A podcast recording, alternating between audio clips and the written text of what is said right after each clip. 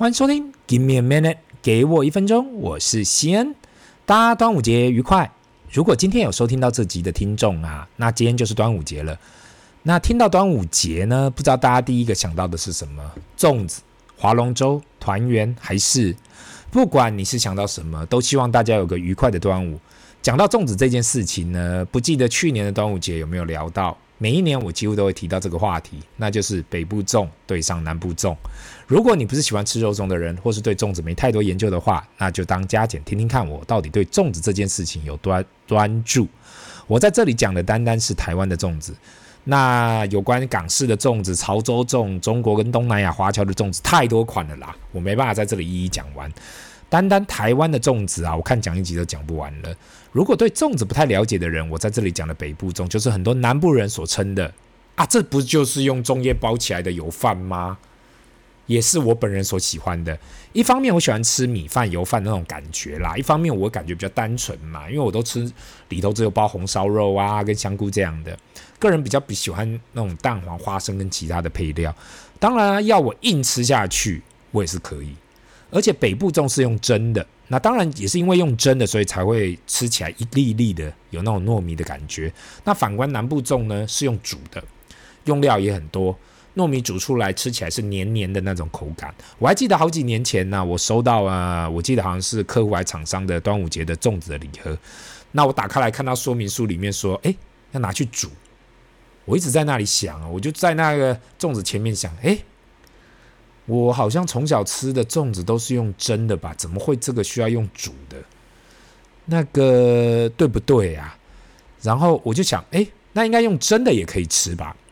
那个我就把它拿去电锅里头放三杯水去蒸了，因为我想说，应该蒸的跟煮的都可以。哎，不好意思，我错了。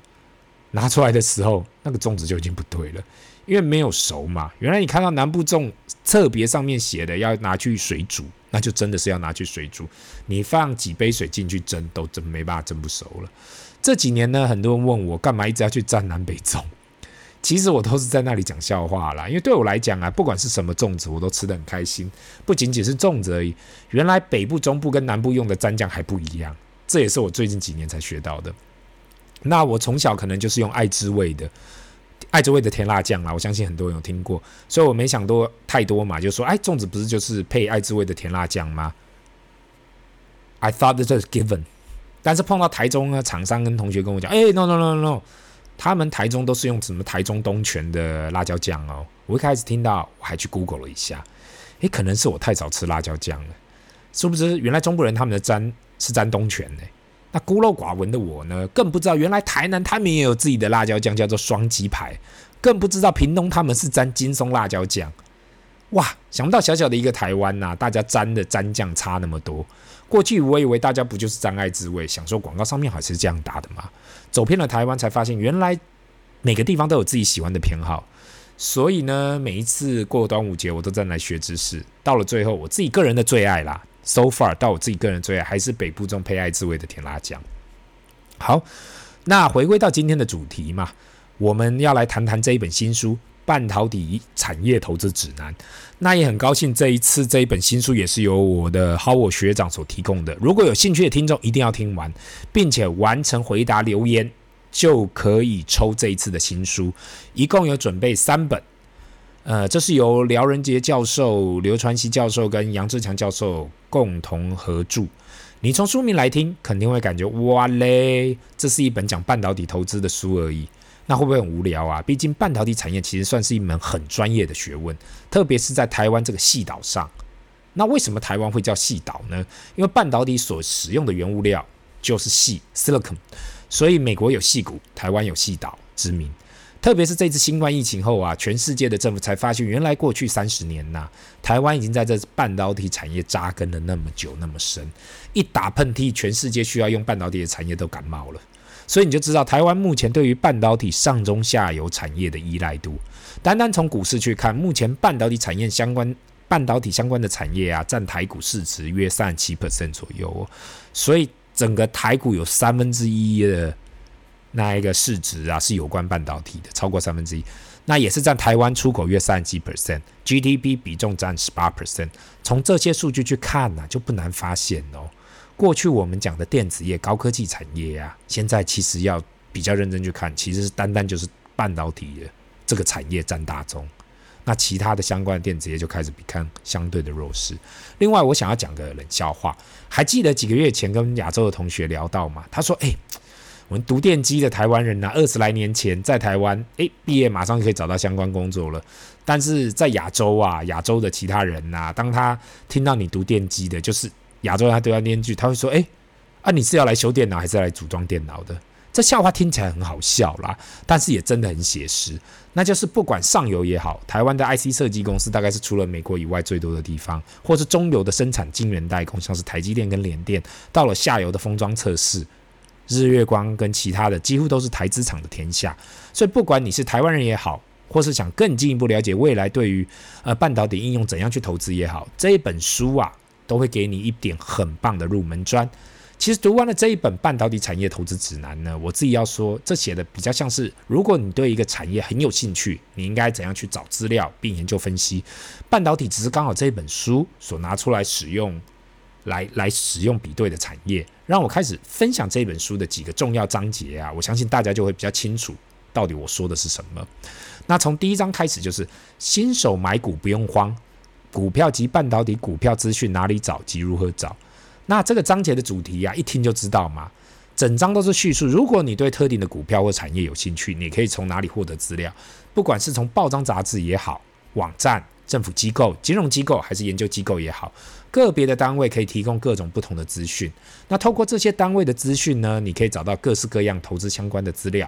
毕竟要投资任何产业前，都需要去了解到底这产业是做什么的，不可能说听人报名牌就进场，这也不是我们这个 podcast 的主旨嘛。那第二章呢？大盘不是爱无煞煞，经济指标、产业、个股及核心位置配置。那我看到这一章节所提到的，就是在于，如果你从总经开始看，我所谓的总经总体经济啦，macroeconomics，就是从一个国家的整体经济去看，我全球的经济去看。过去我所说的嘛，其实总经呐是非常难去预测的。我也从来不觉得这是可以被预测的。你可以去了解数据，但是不要想要觉得自己有本事去预测。那这个章节提到一个很重要的观念，就是核心跟卫星的配置 （core satellite allocation）。其实这样的配置方式呢，我过去也有提到过。简单的在这里解释一次，我们的投资组合里面呢、啊，核心的部位就是相对稳定并风险相对低、波动率低的投资。我有讲过嘛，在这里我会推荐过去呃所提到的指数型的 ETF。这样最适合核心配置，毕竟指数型的 ETF 代表的就是大盘。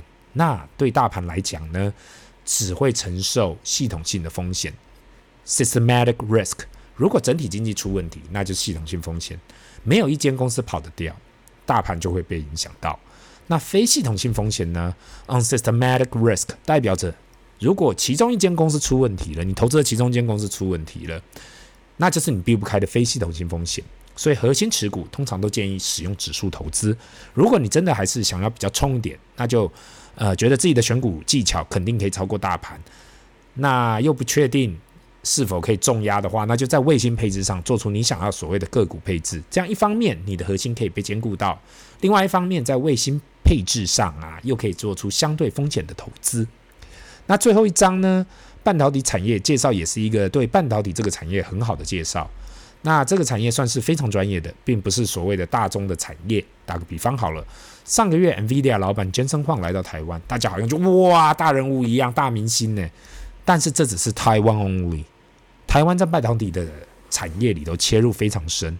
如果是在美国，绝大部分人根本搞不懂 NVIDIA 或是 Jensen 是哪一位，除非你是真的很 hardcore 在 IC design 或是 gaming 产业的人，也许 crypto 里头。才真的知道，很多人可能会觉得我在乱说，但这就是很现实的地方。那去了解半导体这整个产业链，那又更难上加难了。所以最后这一章给大家一个很好的、很好的去去了解上中下游的产业介绍。那那今天对于半导体产业投资指南这一本书呢，我可以进一步说是这是一个投资工具书，顺道介绍了台湾的半导体产业。如果你利用这一本书里面所提的工具，它可以帮助你去分析其他的产业，或许有不同的数字啊，也需要去参考，但是大方向，整体大方向是差不多的。那我今天很高兴呢，给我一分钟，又再度要办这个抽书的活动。这一次有三本作者亲笔签名的书要送出去。我们在我们送书之前啦，肯定需要来办一个有奖征答的。那我想要问一下各位观听众，刚刚我有提到在半导体业有上游、中游、下游，麻烦留言在我们任何一个 podcast 社交媒体平台上，半导体所谓的半导体上中下游的产业分别代表了什么公司？我怕这个真的太难了，所以还是稍微提示一下。